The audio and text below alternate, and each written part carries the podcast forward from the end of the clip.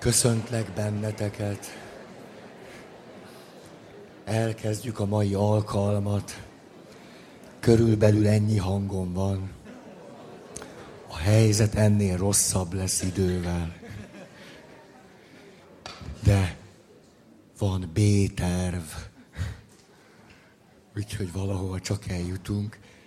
Emlékeztek talán, múltkori alkalommal azt ígértem, hogy befejezzük azt a sémát, ami már a könyökötökön jön ki, már elegetek volt belőle, már nem akartok semmit se hallani róla. És miután én ezt észleltem rajtatok, arra jutottam, hogy tényleg így lesz. Úgyhogy nulla ismétlés, semmi, ami eddig volt, hanem nézzük a következő sémát, de majd el fog menni az élet kedvetek tőle. Visszasírjátok az előzőt, azt a szépséges sémát. Mert ez a séma úgy szól, hogy halljátok azért, amit mondok. Na, milyen jó, látjátok.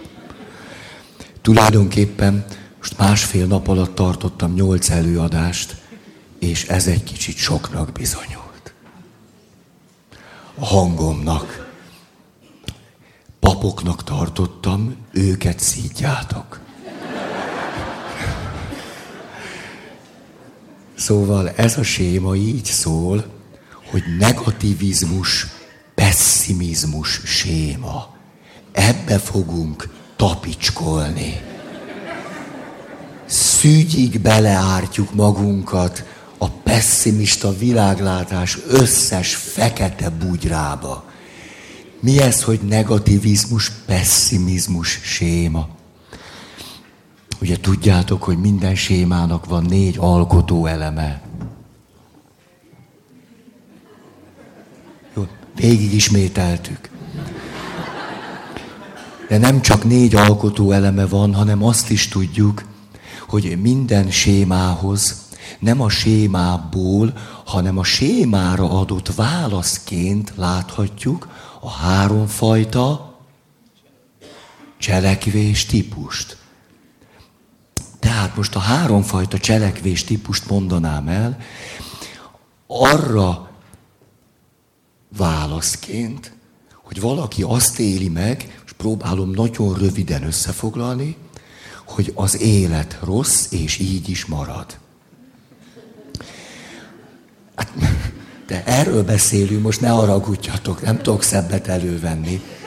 Illetve most, ahogy mondom, esetleg ugyanezt el tudom mondani Woody Allen módjára, de próbálom szó szerint, azt mondja. Egy interjúban a következőket mondta. Úgy érzem, hogy az élet egy nyomasztó, fájdalmas, rémálomszerű, értelmetlen élmény.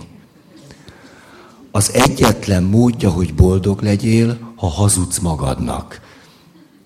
Az élet tele van jó pillanatokkal, de maga az egész tragikus. Mikor Woody Allen ezeket elmondja, akkor az szokott történni, mint most elkezdenek az emberek nevetni, ettől ő még tragikusabbnak látja az életet, és elmondja, hogy már egész gyerekkorától kezdve, hogy az élet drámaiságának az élményét próbálta a környezetével megosztani, elkezdtek kacagni. És egyre jobban kacagtak, ő egyre színesebben próbálta elmondani, hogy az élet hogy jött rá, és mire még jobban röhögtek rajta, és ő így maradt. Hát, tulajdonképpen az élet gyötrelme számára abból is áll, hogy már nem tudja, hogy elmondani, hogy az élet neki mennyire fáj, mert az emberek csak röhögnek rajta. Tehát tulajdonképpen megérthetjük ezt az életlátását. Hát a pesszimizmus, negativizmus séma, hogyha valaki alaposan megáldva, megverve ettől él, azzal a 4-jel, amit átismételtünk az elején, akkor az azt fogja jelenteni, hogy átadhatja magát a séma belső logikájának, és akkor a cselekvése mind abból származik, és mind abból következik, hogy egy kicsit se reflektál arra, hogy az élet talán más is lehet, hogy van benne jó, vagy a dolgok jóra fordulhatnak esetleg. Nem azt mondjuk, hogy jóra fognak fordulni, de hogy nem teljesen kizárt. Ő nem így van, és akkor két dolog jellemzi. Az egyik, hogy folyton folyvást a negatívumokkal van elfoglalva, másrészt pedig az egészen biztosan bekövetkező negatív dolgokat próbálja valahogyan kivédeni, vagy azoknak a megtörténtét valahogyan... Tessék? Annullálni. Hát ezért álltam én meg, látod. Én egy ilyen szót magamtól sose mondok ki. Na hát most már megtörtént mindegy, te bűnöd. Aztán a második, amikor valaki próbálja elkerülni ennek a sémának a világát és logikáját, akkor az történik, hogy megpróbál kivonulni az életből olyan értelemben, hogy miután ő maga folyton folyvást gyötrődik a negatív érzésektől, rémálomszerű élettapasztalattól, hogyan próbál ettől elmenekülni különböző szerek révén.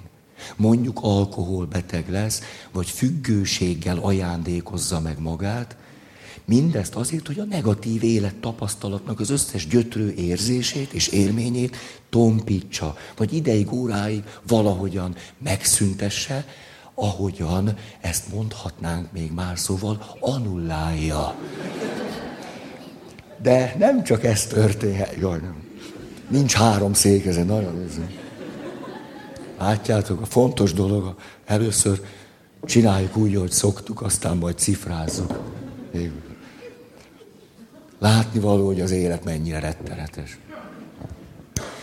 A harmadik típus pedig, tudjátok, aki a cselekvésében túl kompenzálja a benne élő sémának azt a 4 részét, amit ismételtünk, akkor ő vele... Van valaki, aki ma jött először? De vagytok! Ó, hát... Ez akkor nem engedi meg tovább, hogy nem mondjam ki azt a 4 részt, ugye? Na hát azért, bár ti most jól átélitek ennek a sémának a világát. Tehát azért nyertek is vele. Na többiek még jól vannak, de ti folyton folyvást rosszul, és ez a 4 valami, amit mi ismételtünk, ez az, hogy minden sémához, belső világhoz, vagyis torz belső világhoz, ami gyerekkori élményekre adott válaszként értelmezhető, így kialakul egy séma, tartalmaz gondolatokat, érzéseket, testi fizikai állapotokat, és az ezeknek megfelelő szelektált emlékeket. Ez az a 4. Na. Most visszaülök magányomba. Látjátok, én itt hiába vagyunk ennyien, én most is magányosnak érzem. Senki nem ült mellém, mindig ez van.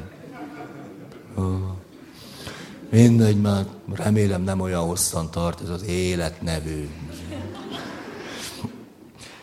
Szóval a harmadik eset, túl kompenzálom, az olyan, amitől nekem a hideg szokott a hátamon futkosni.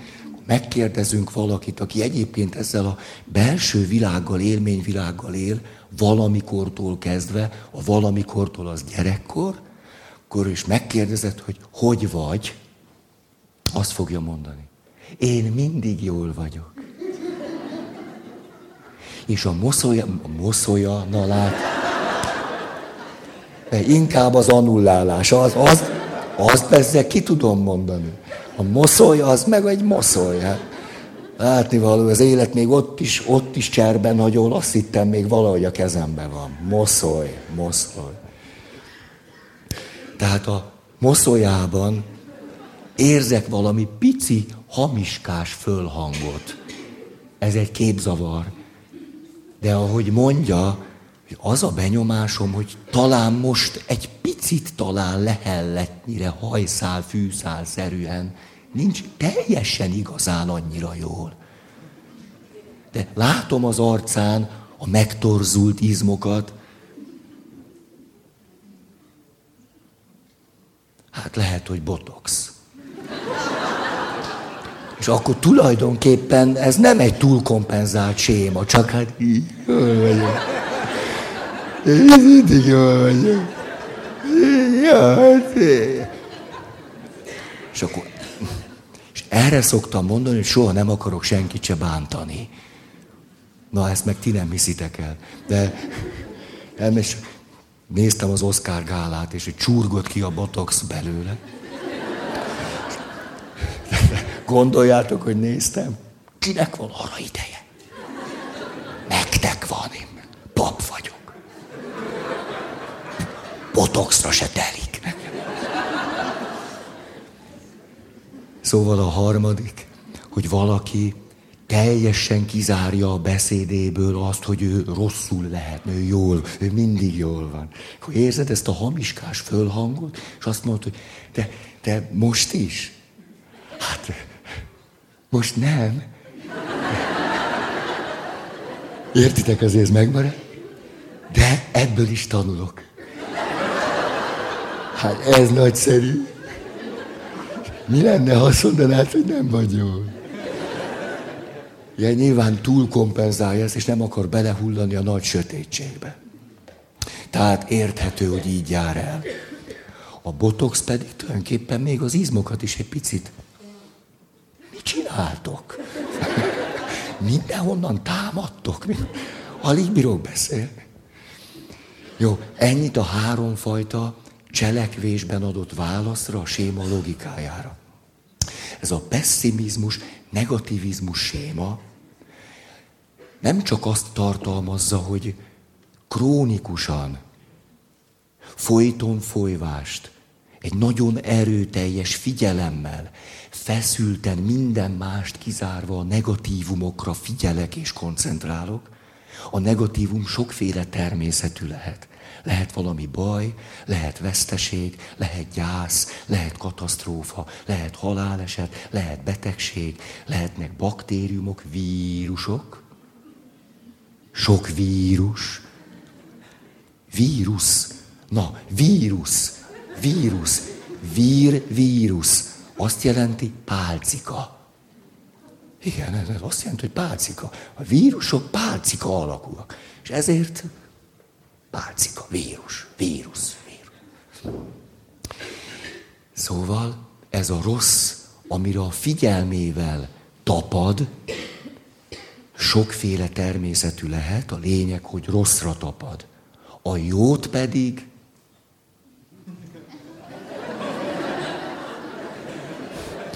annullálja, kizárja a figyelméből, az emlékeiből, mindenhonnan.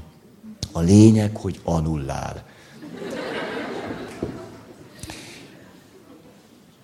Az a rossz, amiről folyton folyvást figyel, azonban nem csak úgy él benne, hogy ez a rossz most van, attól van olyan rosszul, hanem az emlékeiben is a rosszra emlékszik, folyamatosnak látja azt, hogy a rossz hogyan van ő benne, és ezt minden jót anullálva a jövőre is kiterjeszti. Hogy ez egészen biztosan holnap és 10 év múlva is így lesz. Anélkül, hogy valami pozitív fordulatot el tudna képzelni. Ráadásul az a rossz, amivel ő küzd belül, az a rossz valami kivéthetetlen, megmásíthatatlan rossz, amivel szemben ő csak szenved, és tehetetlen, de közben aggódik és szorong, és valahogyan próbálná kivédeni, de tulajdonképpen azt gondolja, hogy az egésznek igazából nincs is túl sok értelme. Az egész tulajdonképpen egy reményvesztett, lehetetlen vállalkozás. Tehát esetleg, hogy mégiscsak van egy-egy jó pillanat van, mint hogy Woody Allen mondja, jó, hát valahogy élünk, valahogy eltöltjük itt az időt, hogy Eric Byrne mondja, az elején mondunk egy hellót, utána struktúráljuk az időt, majd megint mondunk egy hellót. De a kettő között valami nagyon pocsék dolog van. Kivéve a palacsintát meg a madártejet. De azt nem lehet mindig enni. Ezért tehát őt folyamatos aggodalom, szorongás, kételj, bizonytalanság, feszültség, frusztráltság és az összes többi jellemzi. Hogyan alakul ki eme gyönyörűséges séma? Vagy úgy történik, hogy tulajdonképpen az, hogy a világ rossz, egy veszedelmes hely, állandóan mindig betegségek ugranak az emberre, vírusok, pálcikák és féltéglák formájában. Ez az élet alapvető realitása. Ezt kimondja így. Egy gyerek semmit se tud a víruszokról, nem tudja, hogy mi az, se a pálcikákról, nem tudja. Marokkozni szokott, de egyébként nem fél a vírusztól. De a szülei megtanítják. Jól mosd meg a kezed, emlékszel? Ugye emlékszel, mi volt múltkor? Milyen beteg lettél? Az azért volt, mert nem mostad meg jól a kezed. A gyerek mossa a kezét, megint beteg lesz. Na, erről van szó, hogy kétszer kell megmosni. És azt mondja, na ebbe, erről van szó, hogy látod, hiába mosod meg a kezed, a vírusok azok, na, vírusok. Nem sokat tehetünk, még ha mossuk a kezünket, akkor is. Tehát a szülő látásmódja egy veszélyes világról a gyerek számára természetessé válik, és ezt belsővé teszi. És ő maga is így látja a világot. Például azt mondja a szülő, hogy te ne játsz, Peti, te ne játsz a fiúkkal. Mert nem minden fiú mos kezet. Már ez az egyik, de ezt most hagyjuk is. De a fiúk verekszenek, te meg fogsz sérülni. A verekedés rossz dolog, mert a verekedés nyomán a másik fiú megsérül. Már te vagy a másik fiú. Megsérülsz. Ennek rettenetes következményei lehetnek. Vérmérgezés. Nem folytatom, mert köhögnöm kell.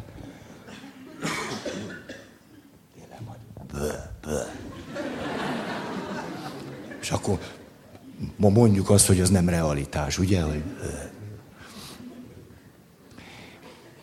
Ha pedig nem az történik, hogy téged vernek meg, hanem te versz meg másokat, akkor intőt kapsz. Akkor intő lesz. Semmiképp se jó. Tehát a fiúkkal ne barátkozz. Na, a lányokkal meg pláne. Még sokkal rettenetesebb. Hogy lányt megversz, föl is jelentenek.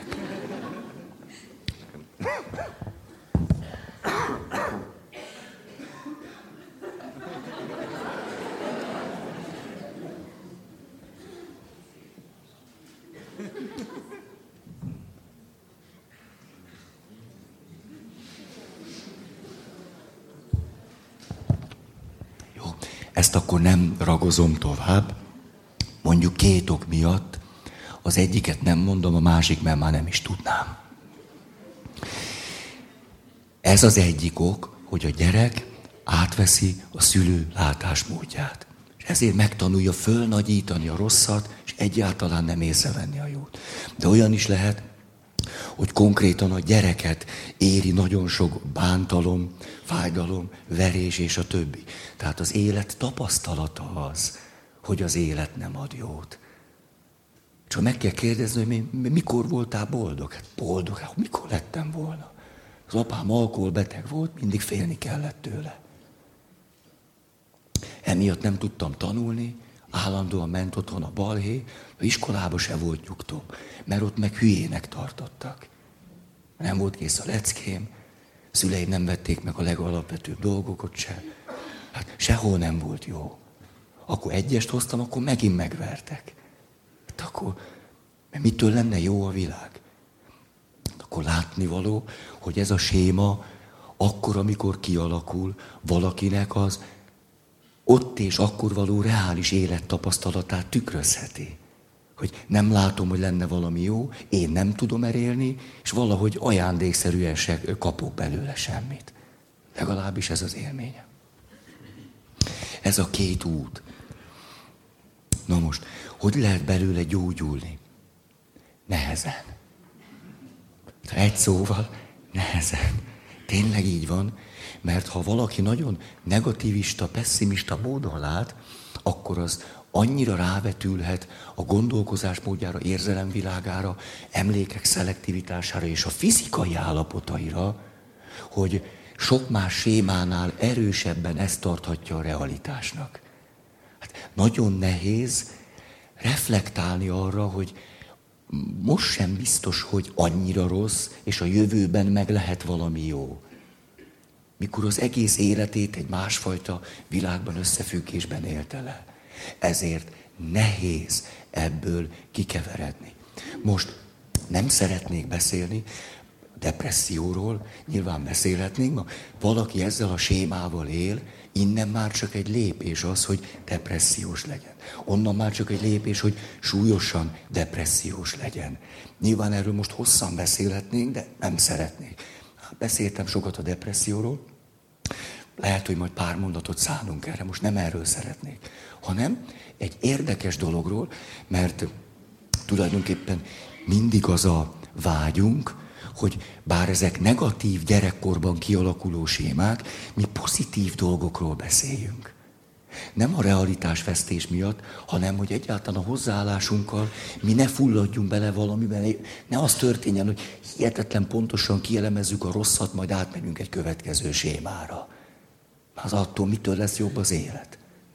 És ezért egy közkeletű téveszmét szeretnék megvilágítani, majd megmutatni, hogy az nem úgy van. Ez pedig az, hogy sokan gondolják azt, hogy ugye szoktunk így beszélni, hogy vannak az optimisták, meg vannak a pessimisták.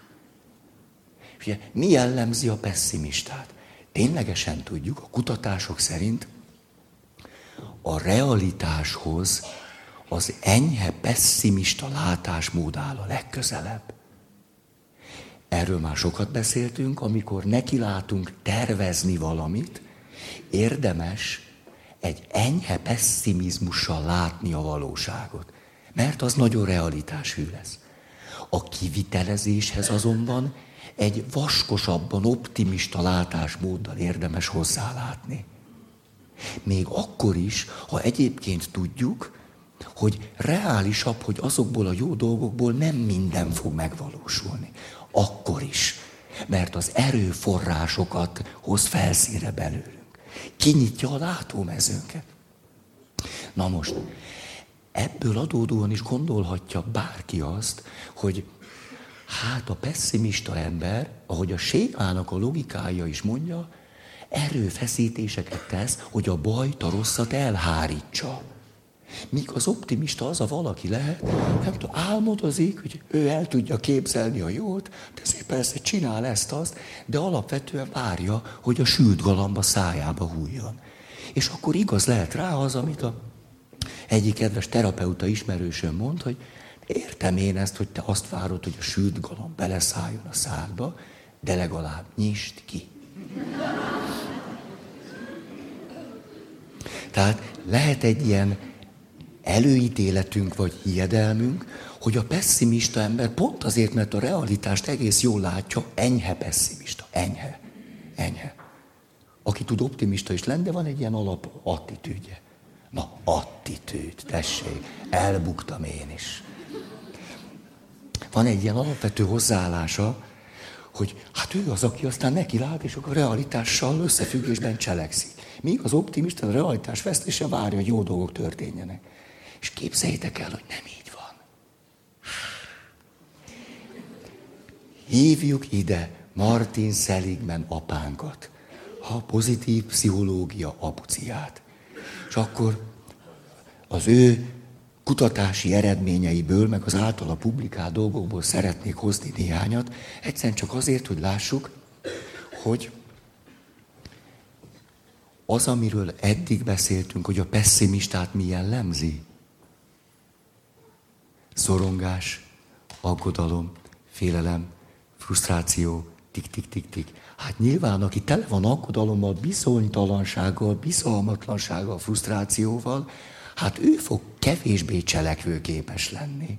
Azt se tudja, mit csináljon. Egyáltalán érdemes-e valamit csinálni? Na most nézzük akkor azt, hogy a kutatások azt mondják, hogy akármennyire is az enyhe pesszimizmus mutatja jól a realitást, a cselekvő képesebbek az optimisták. Na most, első pont. Az optimista emberek aktívabbak és egészségesebbek. Kutatások szerint. Második pont. Az optimista emberek bíznak is a cselekvésük értelmében. Azt mondják, hogy érdemes is valamit csinálni. Hogy a cselekvésemnek van értelme és értéke. A harmadik, hogy akkor is van értelme próbálkozni vagy cselekedni, hogyha tévedek, vagy kudarcot szenvedek, vagy hibázok. Mert hiszen akkor ezután is nyitva marad a cselekvésnek a lehetősége, majd akkor másképpen fogom csinálni. Hát nem dől össze a világ. A negyedik, ezek jó pofák, ilyen igazi kutatási eredmények. Az optimisták jobban betartják az orvosi előírásokat.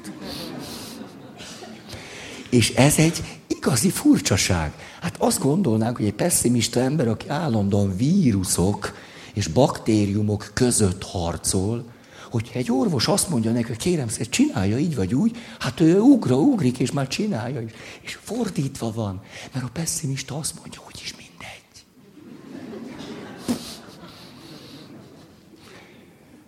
Na most, következő. Az optimisták nagyobb számban hagyják abba a dohányzást. Hadseregben végeztek ilyen kutatást, hogy tartott valaki például egy előadást a dohányzás káros hatásairól. És utána megnézték, hogy ki hagyta abba a dohányzást. És kiderült, hogy az optimisták jóval nagyobb százalékban hagyták abba a dohányzást, miközben az előadás a dohányzás káros hatásairól szól. Tehát úgy tűnhetne, hogy a pesszimistáknak sokkal inkább a malmára hajtotta a vizet. Így van. Mégse hagyták abba. Következő, az optimisták egészségesebben étkeznek. Mert azt mondják, hogy számít, hogy mit eszek. Következő, 7, ezeket bírom nagyon. Az optimisták tornádó veszély esetén nagyobb százalékban keresnek búvóhelyet.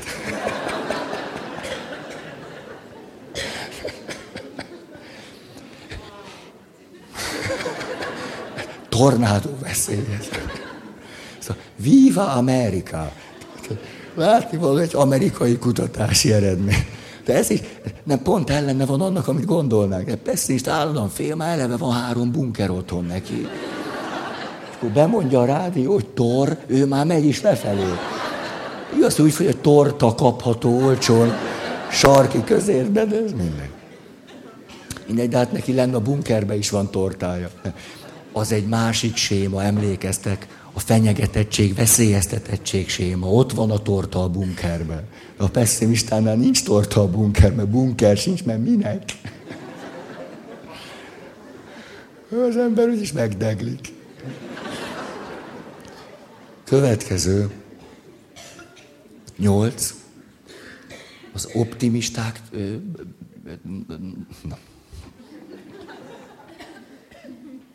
az optimisták több emberi kapcsolattal rendelkeznek. Szociális környezet bővebb, támogató, ezért aztán valóban több segítséget is kapnak.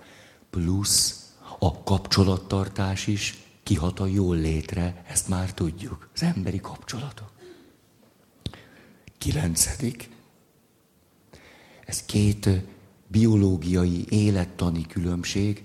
Az egyik Seligmannek a kutatása, hogy az optimisták szervezete a vírusokra, baktériumokra, vagy a sebesülés által a szervezetbe jutó kór okozókra aktívabban, hevesebben és hatékonyabban reagál. Gyorsabban és több fehér vérsejtet termel. Ez Ez milyen döbbenetes. Az optimista ember gyorsabban reagál a veszélyre. Még biológiai szinten is. És ráadásul az optimista emberek a stresszre adott válaszukban pozitívabb stresszválaszokat adnak. Mind az erős stresszre, mind a krónikus stresszre. Az erős krónikus stresszről most ne beszéljünk, mert ijesztő még kimondani is. Na most. Azt mondja, körbenézek, hogy mennyi az idő? Még van 40 perc. Ezt a 40 percet nem annullálhatjuk. Akkor se, hogyha nincsen hangom. Arra gondoltam, hogy el fogok nektek olvasni 4 mesét. Ha nagyon nincs hangom, megkérek valakit, hogy olvasson mesét. Erre jutottam. És 2 mese, mindegyik a jövőről szól, jövőképről, optimizmusról, a reménységről, cselekvőképességről. Mind a 4 erről fog szólni. Boldizsár Ildikó összegyűjtéséből. 2 mese abból, ahogyan a gyerek neki lát fölfedezni a világot, egyáltalán merje, vagy hogy van ez. A másik pedig 2 idősekről szóló mese. Öregekről szóló mese. Van-e még nekik valami reményük? Vagy már csak a koporsó marad? Erről fogom másik 2 mese szólni. A középkorúaknak pedig annyi jut, mint amikor 2 szék között van egy. Ott is van hely, csak hát...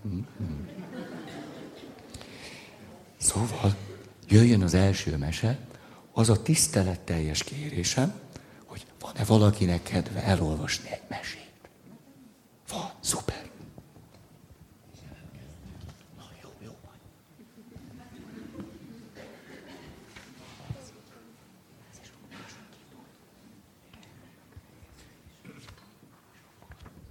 Mindjárt. Baj van, de nem baj.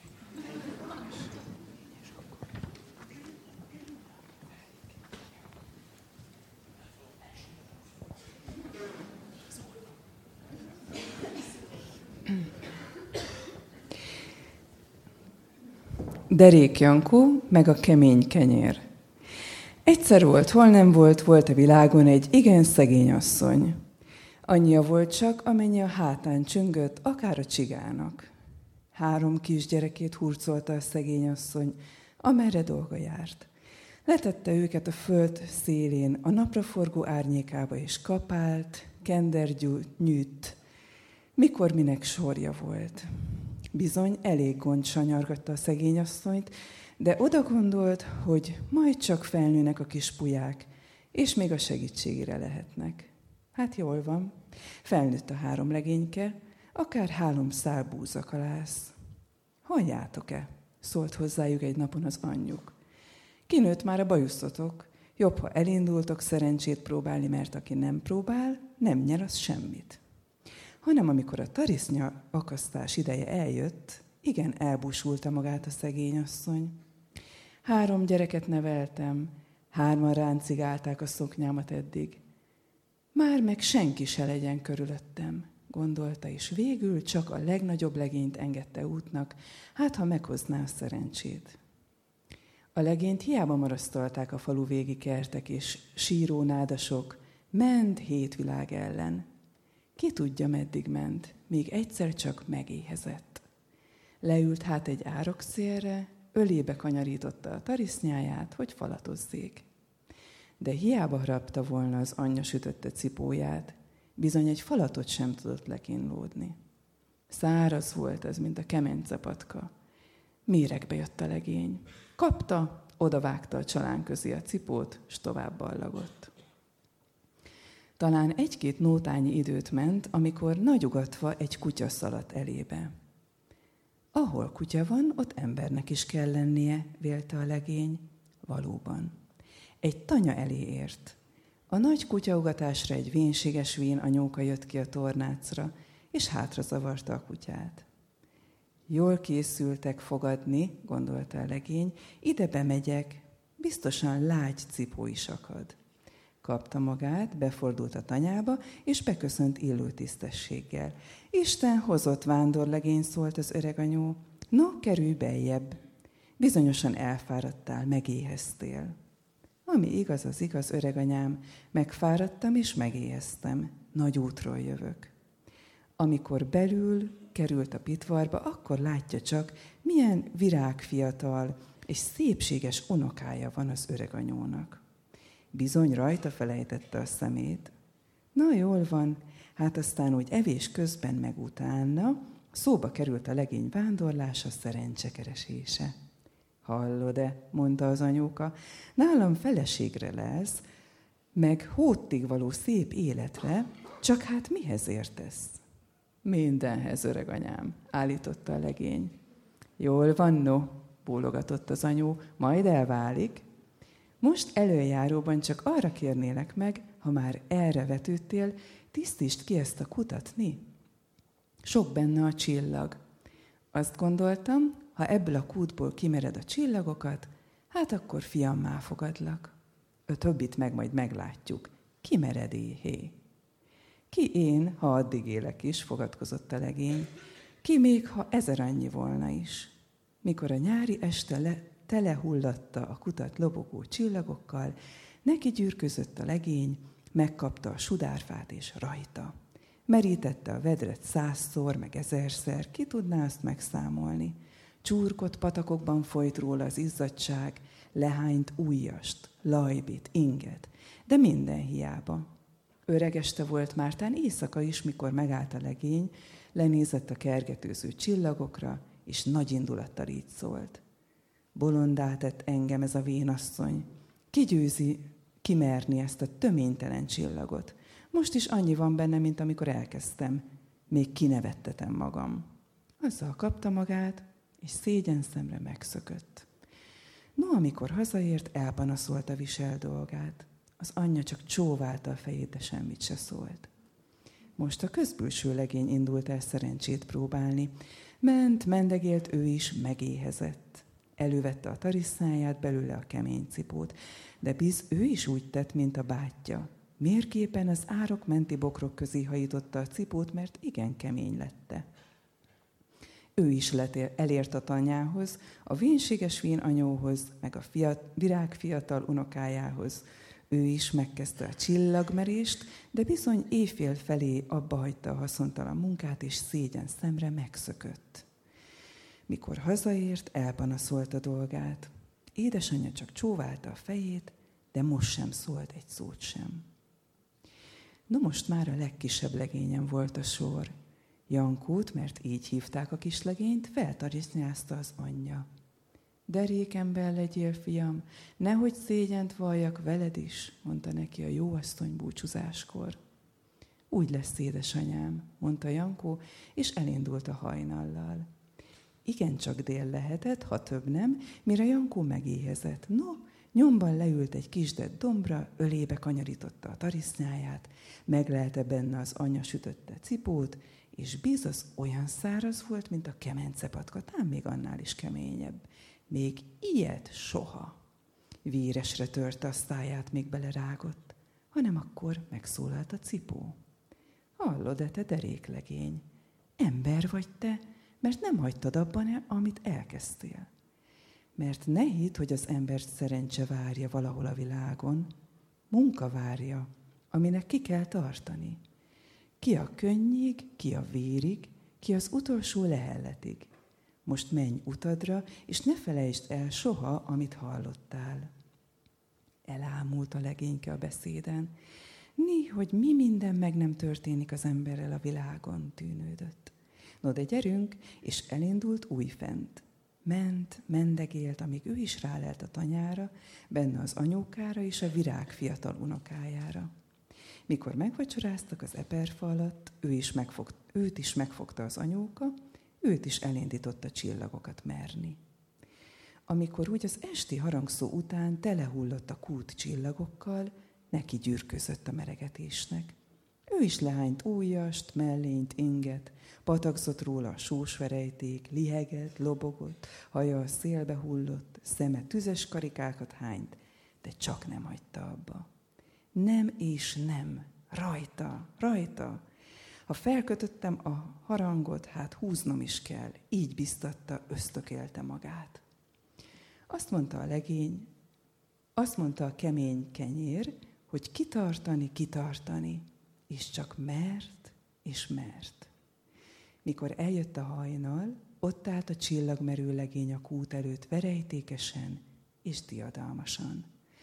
Nem volt a kút előtt, nem volt egy fia csillag sem a kútban.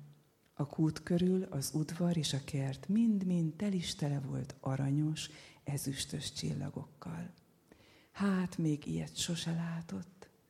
No, hát mindent el tudnék mesélni nektek, csak derék Janó örömét nem. Örült Virág szép mátkájának, és hálával gondolt az édesanyja sütötte kemény cipóra. Nem is várt sokáig, hanem nyomban hintót szalajtott édesanyjáért meg a két bátyjáért. Csaptak is olyan 7 országra szóló lakodalmat, hogy szerte az érmelléken még ma is beszélik.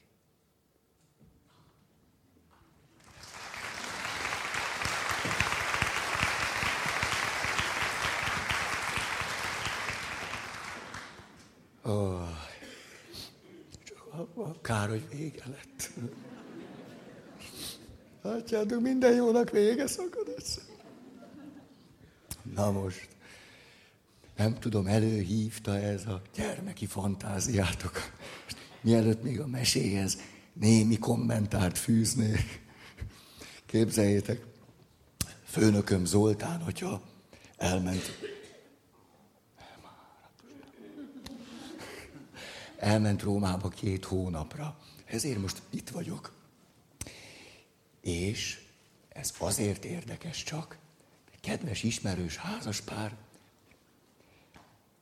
részt vett a képviselőtestületi gyűlésen, még mielőtt Zoltán atya elment volna, hogy az egyházközség dolgait jól megbeszéljük. Miután ő el fog menni 2 hónapra. És az történt, hogy vége lett a gyűlésnek, apa meg anya mentek haza, gyerekek már lefeküdtek. Ott volt a 4 éves Ferkó. Szóval megjött az apa, szóval apa, gyere be. Na, bement az apja. Szóval, apa, hol voltál? Azt mondja, hát tudod, ott voltam a plébánián. Felnőttekkel beszéltük, hogy mi lesz, hogyha Zoltán atya 2 hónapig Rómába megy. Gyerek, mi lesz? Apja azt mondja, az lesz, Feri fogja helyettesíteni. Mire a gyerek? Én?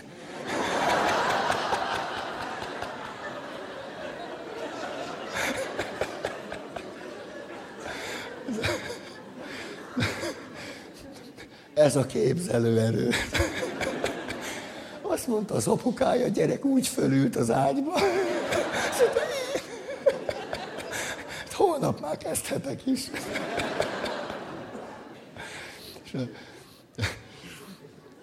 Most, hogy elment a jó Zoltán atya. Most az történt, én tartottam megint a pöttyös misét. Tudom, hát valamit elő kell szedni a tarisznyából. Megkísértés történet volt az evangélium. Talán hallottátok, mi történt Jézussal annak idején. Na, képzeljétek el, azt mondom a gyerekeknek, figyeljetek. Nem csak Jézust kísértette meg a kísértő, engem is. 3 féleképpen az utóbbi időben. Elmondom az én 3 kísértésemet. Ti meg legyetek szívesek, segítsetek nekem, mint egy jó angyal. Hát gyerek, majd mi segítünk a Feri atyának. Ilyen ügyetlen, hogy nem tudom. Nekem figyeljetek. Az van például, amióta Zoltán atya elment, nekem reggel korán föl kell kelni, néha nincs hozzá kedvem. Ez egy kísértés. Mit csináljak? Kisfiú kiúzta magát, volt így legalább 27 kiló. Pofozza föl magát.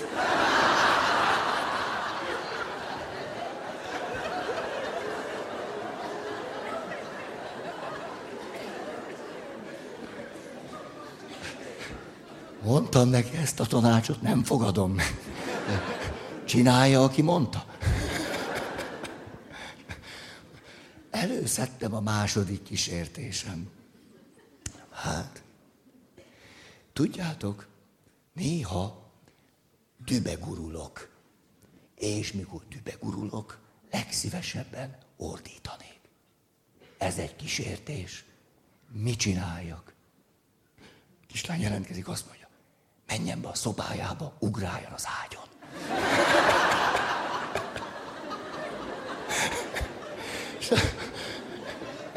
Ettől ihletet kapott a mellette ülő 8 éves kisrasza. Ha már ugrál, fogja is be a fülét, ordítson. Így magáztak engem vasárnap reggeltájba. Míg nem, aztán jött a harmadik kísértés, az volt a legcifrább. Szóval figyeljetek, ez nem is olyan rossz ötlet, hogy ugráljak az ágyon. Nem tartottam rossz ötlet. Szóval, csak tudjátok, a harmadik az a legnehezebb, az kifogám rajtam. Néha az a kísértésem, hogy halogassam a dolgaim. Majd holnap megcsinálom. Na ez egy nagy baj. Mit tegyek? Ha volt egy jó indulatú kislány, azt mondja, írja be az okos telefonba a dolgát. Az majd csörög. Hát tényleg ez jó dolog, csak nincs okos telefonom. De akkor jött egy kisfiú megmentésemre. De nem is kisfiú volt, kislány volt. Picit pufók, szemüveges kislány. Ült a sorba a helyén. Rám néz, kicsi megvetés volt a szája sarkába, de nem gyanakodtam még egy pindurit se. Ő pedig, mintha mindig így beszélt volna, a következőt szólja nekem. Azt ajánlom magának. Ő is magázott, nem tudom, ezek a mai gyerekek, még az szemtelenek a mai gyerekek. Nem, magázok, mindenki magázott. Azt ajánlom magának, szerezzen be egy feleséget.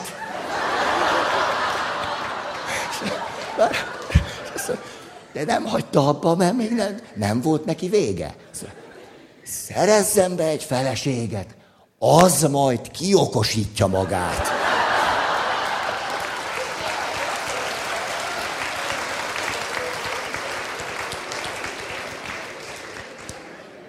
Ez volt az a pillanat, ahol a misének vége lett. Aki több okosságra nincs szüksége. Most már főzök a magaméból. Akkora lett a nevetés, öreg papácsi kijött a gyóntatóból, azt hitte baj van. Szóval, térjünk most vissza a mesének a világához. Fölállok el, mert egy komoly dolog. Eddig volt a móka, de most már mese, az komoly dolog. Ja, azt hallottuk a mesében, hogy gyerkőcök, ahogy nekiindulnak, hát ifjú legények már nem gyerkőcök, már bejegyzik az álluk, értitek? Hogy otthonról hozzák a cipót, megéheznek, iszonyatosan kemény, és eldobják. Egy nagyon izgalmas utalás arra, emlékeztek, hogy egy szegény asszonyról van szó, aki nagy törődés közepette neveli a gyerekeket. Ezért az a cipó, amit otthonról hoznak, az a családi örökség, az a nehéz sors, azért olyan kemény. És milyen érdekes ez, hogy a 2 gyerek, aki eldobja a családi örökséget, azt mondja, nekem ez a kemény örökség nem kell. Hogy a jövővel se tud mit kezdeni. És a harmadik, a legkisebb, az ő aztán akkor rágja, eszi, akkor is, ha véres lesz a szája. Azt mondja, én ezzel az örökséggel valahogy megküzdök. És ahogy megküzd az örökséggel, az örökség elkezdi a maga értékeit kibontani. És akkor megszólal a cipó, hogy milyen gyönyörű dolog. Az örökség egyszer csak megszólít bennünket, azt mondja, hogy hát csak az oktalan ifjú gondolja azt, hogy a jövő másról se szól, mint a szerencséről. Emlékeztek? Az bizony a munkáról szól. És aki így lát neki, azt látogatja meg a jó sors. Ez azt jelenti, hogy mi az ő öröksége? Hogy az édesanyjának sokat kellett dolgoznia, hogy őket föl tudja nevelni. És miközben ez egy kemény örökség, aközben, elnézést, van egy jó oldala, hogy megtanulhatom belőle azt, hogy érdemes sokat dolgozni, mert abból valami jó tud kijönni.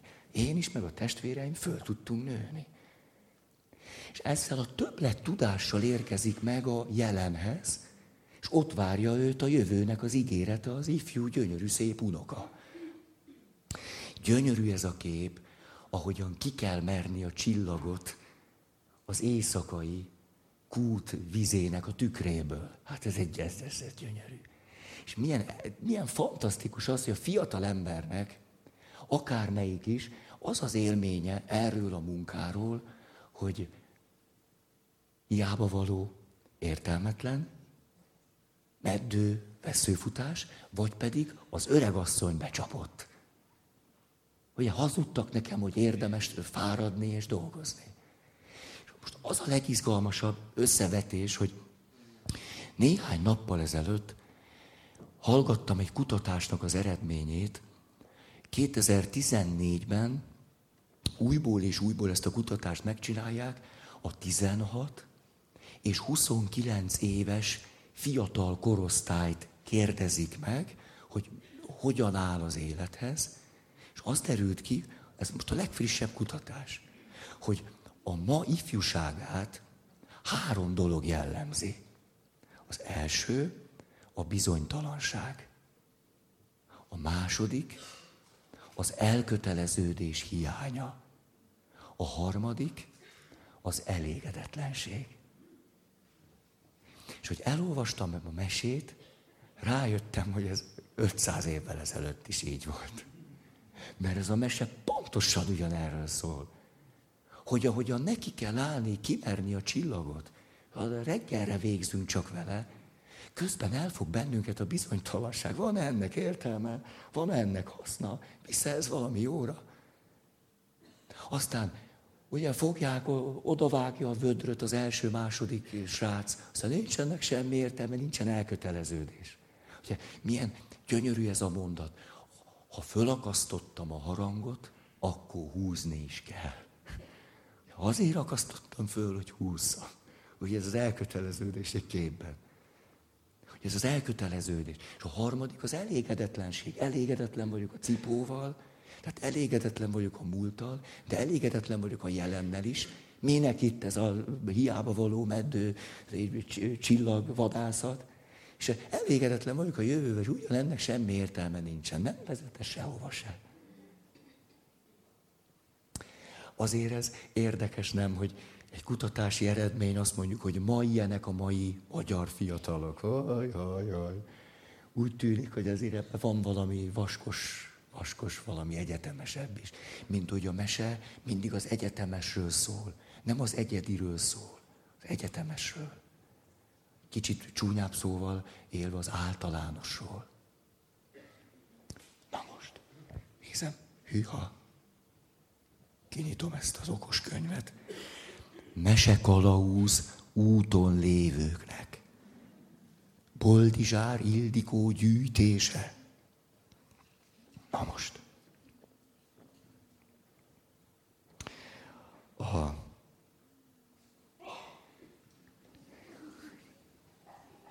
Azt nézem, hogy belefér-e még egy mese? Mit gondoltok, még egy mese belefér? Bele? Aj, ne! Bele! Ne legyetek bélfotómodellek. Ez a jó tanácsom 2 mese között, mert azt egyszer tudjuk csinálni csak. A bélfotómodellkedés nem egy hosszú szakma. Akkor jöjjön a másik. Ki lenne az a valaki, szívesen olvasna egy mesét. Aha, odaadom neked a levetem magam a mélybe.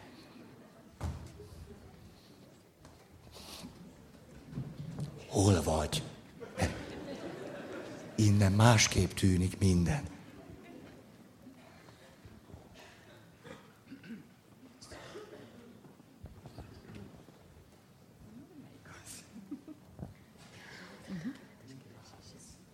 Azt látom, hogy a tökéletes keresése, illetve a fiú 3 tudománya. Oké. Okay. Jó. A fiú 3 tudománya. Élt egyszer egy fiú öreg édesapjával, úgy hívták, hogy Oszküsz-ól. Apja nagyon megöregedett, és meghalt. Édesapja után maradt a fiúnak 30 lova, 30 tehene és 30 kecskéje. Állatom az van elég, gondolta magában, de nincsen semmi tudományom. Megpróbálok tudományt szerezni a jószágért. Elindult tehát Oszküsz-ól egyenesen északnak. Ment, mendegélt magában, egyszer csak látja, hogy nem messze az úttól áll egy jurta. Fogta magát, s bement. Ott ült 2 ember, és sakkozott. Azt kérdezi az egyik. Honnan jössz, fiú? Merre tartasz? Jöldögélek délfelől, árva vagyok. A szüleim meghaltak, s hagytak rám 3 állatot. Elhatároztam, hogy 3 tudományt szerzek értük magamnak. Kérlek benneteket, tanítsatok meg sakkozni. Adok érte nektek 30 kecskét. A játékosok beleegyeztek, hogy megtanítják a sakkjátékra. 1 hónap elmúltával Oszküsz-ól az egész környék legjobb sakkozóit legyőzte. A 2 embernek megodaadta 30 kecskét, és ismét nekivágott az útnak. Ment, mendegélt, és ismét útjába került egy jurta. Elhatározta, hogy ide is bemegy szerencsét próbálni. Bement, és látja, hogy 3 ember különféle bűvész mutatványokat mutat be egymásnak. Az egyik azt kérdezi Oszküsz-oltól. Honnan jössz, fiú? Merre tartasz? Jöldögélek délfelől, árva vagyok. A szüleim meghaltak, s hagytak rám 3 állatot. Elhatároztam, hogy 3 tudományt szerzek értük magamnak. Sakkozni már megtanultam. Ti meg tanítsatok meg a bűvészkedésre, adok értek nektek 30 tehenet.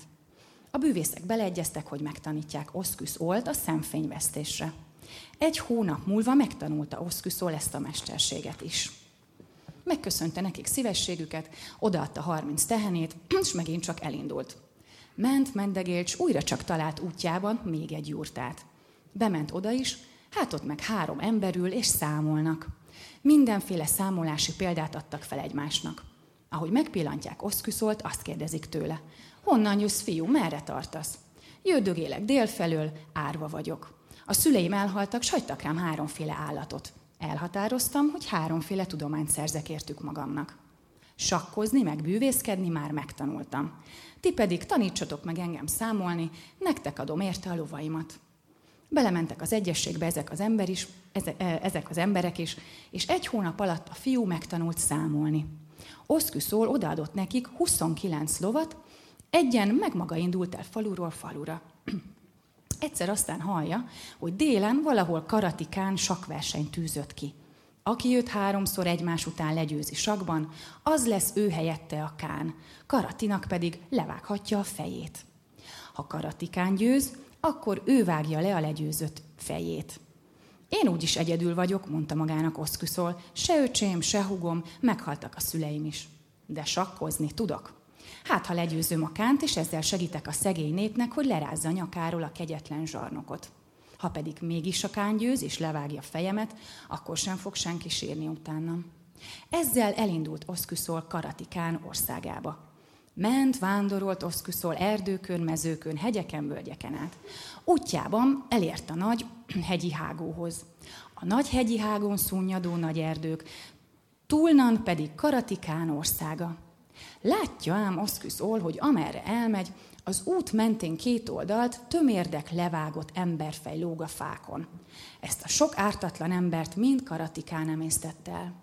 Oszküsz-ol pedig ment tovább, s végül leereszkedett a völgybe, Karatikán birodalmába. Oda léptetve a legszebb káni jurtához, leszállott jólováról, s belépett. Hová való vagy, és miért jöttél, fiú? kérdezte tőle a kán. Én a nagy hegyeken túlélek, onnan jöttem, hogy veled sakkozzak karatikán. És amikor jöttél, mit láttál a hágón? Kérdi újra a kán. Sok fej lóg a fákon, melyeket te vágtál le karatikán. Azokat láttam én, felelt meg Oszkuszon. Akkor eredj, számláld meg elébb hány fej lógott, csak azután játszom veled. Ha nem tudod megszámlálni, nem is fogok veled játszani, vetette oda. De Oszkuszor sem hiába tanulta a számvetést, megszámlálta hamarjában a fejeket, éppen 99 volt. 99 ember fejtsünk a fákon, mondta, de én 3-szor legyőzlek téged a sakban, a te fejeddel éppen 100 lesz ott. Elcsodálkozott a kán, hogy ilyen egyszerű fiú számolni tud. Elment a kedve attól, hogy játszik vele, de már semmit sem tehetett. Leült hát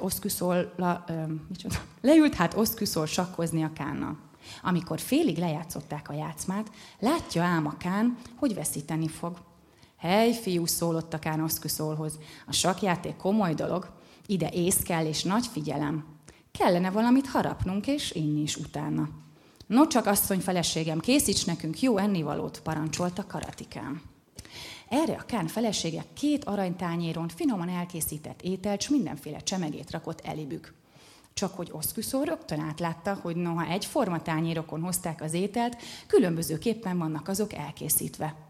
A kán elé olyan tettek, amely megújítja az erőt és az akaratot, elébe pedig olyant, amely az észt megzavarja, az erőt és akaratot gyengíti. De Oszkuszor sem hiába tanulta ki a bűvészmesterséget. Egy szempillantás alatt kicserélte a tányérokat. A kánét maga elé vette, annak pedig a sajátját csúsztatta oda. És mindezt oly ügyesen csinálta, hogy a kán nem vett észre semmit. Ebéd után folytatták a játékot, és Oszkuszol hamarosan legyőzte a kánt. No, egyszer már nyertem, hátra van még 2, mondotta Oszkuszol, s újra nekiláttak a játéknak. Lejátszanak egy fél játszmát, a kán megint veszít. A felesége ismét hoz ételt ugyanazon a 2 aranytányéron, de a fiút nehéz becsapni. Észrevétlenül megint csak kicserélte a 2 tányért. Evés után folytatjuk a játszmát. Oszkuszol ismét győz. Elkezdték harmadszor is a játékot. Egy fél játszmát lejátszanak. Már látja Oszkuszol, hogy nyerni fog. Megijed a kán. Újra megparancsolja az asszonynak, hogy készítsen ennivalót. Elkészült az étel, és ugyanazokon az aranytányérokon tálalták az asztalkára. Oszkuszol látja, hogy megint törbe akarják csalni, és megint kicserélte a tányérokat. Étkezés után folytatták a játékot, és néhány lépés után a kán elvesztette a játszmát. Mind a 3 játszmát én nyertem meg, mondotta Oszkuszol. Tudja mindenki, hogyan egyeztünk meg. A nagy hegyi hágón 99 ember fejlóg, melyeket te vágtál le, de most a tiéddel kereken 100 lesz ott. A rémülettől sápat lett a kán ábrázata. Nagyon-nagyon szeretett volna még élni. Térdre esett a fiú előtt, s könyörögni kezdett. Kegyelmez nekem, Oszkuszol, vidd el aranyam, ezüstöm, marhám, mind az egész vagyonomat. Légy te az úr, uralkodj, csak az életem ne kívánd, s hagyd meg ebben az árnyékvilágban. De a fiúnak kemény a szíve, nem hallik a kán szavára, s azt mondja neki. Az a 99 ember, akinek a feje ott lóg a hágón, szintén élni akart még. Gyerünk, te nyomorult kánfajzat, indulj most te a hágóra. Kivitte a kánt a vesztőhelyre, s levágta a fejét. Így szabadította meg Oszkuszol 3 tudományával a népet a kegyetlen karatikántól.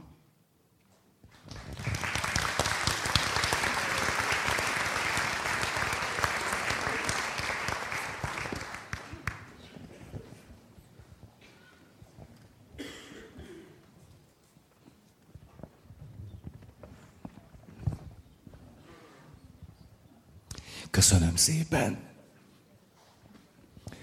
Ebben a mesében más szépségek jönnek elő. Azzal kezdődött a történet, hogy ennek a fiúnak van öröksége, nem úgy, mint az első mesében. De ez az örökség anyagi természetű. 3 állat. Tehát azt lehetne bennünk, hogy tulajdonképpen építhetne erre az anyagi természetű örökségre. Lehetne több tehene, több.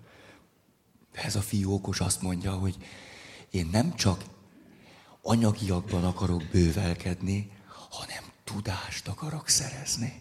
Valami szellemi dolgot szeretnék. És akkor második fordulat, ami nagyon gyönyörűséges, hogy tulajdonképpen mikor találkozik először valakikkel, akik sakkoznak, nem tudom, ti nektek mi volt az élményetek, mikor én olvastam, és először olvasom ezt, hogy az első 20 állatot eladja azért, hogy sakkozni megtanulta, jó ég elvesztegette az első lehetőséget. Te oly, de oktalan volt ez a fiú. Nem, micsoda őrültség, egy ilyen hülyeségre elvesztegetni. Akkor a másodikat, nem tudom ott veletek mi volt, amikor olvastam a másodikat, és azt mondja, micsoda bűvész trükkökre. Ez a fiú, hát mi lesz ebből a meséből, micsoda egy szerencsétlen kölyök. És ez ennek a mesének a gyönyörűsége, hogy az egyik, hogy kiderül idővel, hogy pont ezekre a dolgokra van szüksége. És hogy a fiúnak az okossága fiatal kora ellenére az, hogy azt mondja, de fiatal vagyok, mit tudom én még, hogy mi van az életben, meg hogy. De nem tétovázok sokat, hogy most elmegyek a nagyvilágba, megnézem, hol mit lehet tanulni, de nem tanulok még semmit, csak úgy elmegyek. Hát elmegyek, mert megnézek az USA-ba egy fél évet, ott körbenézek, elmegyek egy kicsit még, Erasmusszal elmegyek egy kicsit, de még nem döntöm el, mi lesz, mert még akkor elmegyek egy kicsit, még ott is elmegyek, elnézegetek egy kicsit. PhD-zgatok egy kicsit, még akkor sok minden belefér. Még. Ennek a fiúnak a nagysága az, azt mondja, hogy amit az élet elém hoz, azt megtanulom. Megtanulom, mert biztos, hogy jó hasznát fogom venni. Ez az izgalmas, hogy olvasom a mesét, én pont az ellenkezőjét gondolom. Hogy azt mondja, ez a fiú eltékozol, milyen oktalan ez a fiú. És az idő őt igazolja. Akkor milyen szép, hogy meg kell számolnia a fejeket, az ételeket ki kell cserélni ügyesen úgy, hogy ne vegyék észre, és tulajdonképpen 3 sakkpartiba kell győzni. Pont erre a 3 dologra van szükség. És elolvastam a mesét, elkezdtem ezen gondolkodni, hogy a saját életemben tudom-e használni mindazt a tudást, amit valahogy azért tanultam meg, mert ott azt hozta az élet. Azt mondtam, ezt megtanulom, mert most éppen itt tartok, itt vagyok, megtanulom. És annyira jólesően fedeztem fel a mesének a tanulságát, hogy akármit tanultam, hogy teljesen idegennek tűnik a papságtól, vagy attól, amit csinálok, micsoda jó hasznát vettem én annak. Például, hogy bútorasztalos vagyok. Hát aztán most mit kezdek a bútorasztalossággal? Igen ám, de akkor 18 éves voltam, emlékszem, úgy fordult az élet, hát akkor még diktatúra volt. Tehát 84-ben voltam 18 éves. És akkor ezt a történetet már mondtam nektek többször, hogy utolsó osztályfőnöki órán osztályfőnök fölolvasta a neveinket. Az én nevemnél azt mondta, Pál Ferenc, a KISZ magát nem javasolja tovább tanulásra. Én meg azt gondolom, a KISZ nem javasol, én meg nem megyek. Miért nekem, majd én egy tisztességes ember leszek, megélek a kezem munkájából. De mit tudtam én, hogy mit fogok csinálni? Hát azt gondoltam, hogy tanulok valamit. Hát a KISZ nem javasol, akkor nem javasol. Dacból azt gondoltam, hogy akkor kitanulok valamit. És hogy na jó, de hát nem gondoltam, hogy én valami ilyesmit fogok csinálni. És föltettem a kérdést, mit lehetne. Nem is voltam hívő ember, arra gondoltam. Hát Jézus is asztalos volt. Hát ha neki jó volt, nekem is jó lesz. Ténylegesen az nincs benne semmi mesei motívum, mert ezt gondoltam. Nem tudtam, hogy eldönteni, tudom én. Még nagyra tartottam Spinozát. Spinoza üvegcsiszoló volt. Na, ahhoz meg nem volt kedvem. Látjátok, egy kicsit bonyolultabban, de csak eldöntöttem, mit fogok csinálni. És ugye 2 év kitanultam ezt a mesterséget. És olyan érdekes, hogy életre szóló élményem lett egyszerű emberekről. Egyszerű, melós emberekről. Egyrészt találkoztam egyszerű emberekkel, akik végtelenül jó szívűek voltak. Találkoztam egyszerű emberekkel, akik nagyon műveltek voltak. Olyan művelt volt, hogy távcsővel néztem, az érettségimmel a lábujjához nem értem el. Olyan művelt volt. És reggel bement, 6:50-kor elkezdte taszajtani a gyalut. De valamit meg kellett kérdezni, valaki tudna, az ember tudta. Aztán azt, ahogyan föl tudtak nézni egy érettségizetre. Hát az egész szívszorítóan szinte megalázó volt. Az maga érettségizet. Ja, ezt ők becsülték. Én semmire nem becsültem, de ők becsülték. Olyan sok maradandó élményem lett, hogy ott volt egy egyszerű munkás ember, ő tanított engem gyalulni. És akkor, hogy abban az emberben mennyi előrelátás volt. Azt mondja, hát tudja, hát nekem nem az az öröm, hogy maga tud gyalulni, hanem az, hogy maga megtanul valamit. És én magát megtanítom valamire. Hát ilyesmiért érdemes élni. Hogy maga nem tudja, és 2 év múlva tudja, és ezt nekem köszönheti. Ezért érdemes élni. De ilyen egyszerű volt, nem kellett ezt tovább ragozni. Vagy a másik, na ezt már, megy az idő, és már látom itt, mert nagy a zsesgés, hogy a másik, mikor a papnevelő intézetben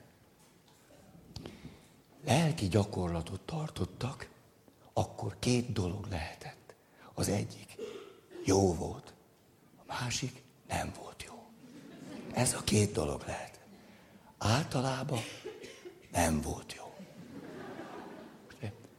Már volt sok élményem arról, hogy a lelki gyakorlat nagyon nem jó. Csapnivaló, van ilyen. Akkor arra gondoltam, 4. nap emlékszem, 6 éves voltam, hát én ezt ki nem bírom. De tényleg, hát most nem így volt. Ezt nem bírom elviselni. Hogy akkor tartok magamnak lelki gyakorlatot. Tehát ott kellett lenni, hogy beültem az utolsó sorba, hát akkor kitanítson engem az életre, ha már a pap nem tanít. És annyi eszem van, hogy tegyek magamért, elővettem egy Hamvas Béla kötetet. Jó, elég katolikus. Látom, van, aki ismerés. És akkor én olvasgattam Hamvas Bélát, okosodtam sokat belőle. Na, mikor ez megvolt, kirúgtak. Tehát most erre mondhatnánk, hát na ebből főzzél levest, kisapám. És képzeljétek, mi történt velem 2 héttel ezelőtt. Kaptam egy fölkérést. Nosza, én a fölkérést elfogadtam rendesen. Tiszaújvárosba hívtak. Tiszaújváros bizony egybekelt Tiszapalkonyával. A Tiszapalkonya meg miről híres, feleim? Hogy Hamvas Béla ott volt könyvtáros. Engem meg nem akárki hívott meg, hanem a tiszaújvárosi Hamvas Béla könyvtár igazgatója. És a tiszaújvárosi Hamvas Béla könyvtár igazgatója a következő kérelemmel folyamodott hozzám. Kedves főtisztelendősége!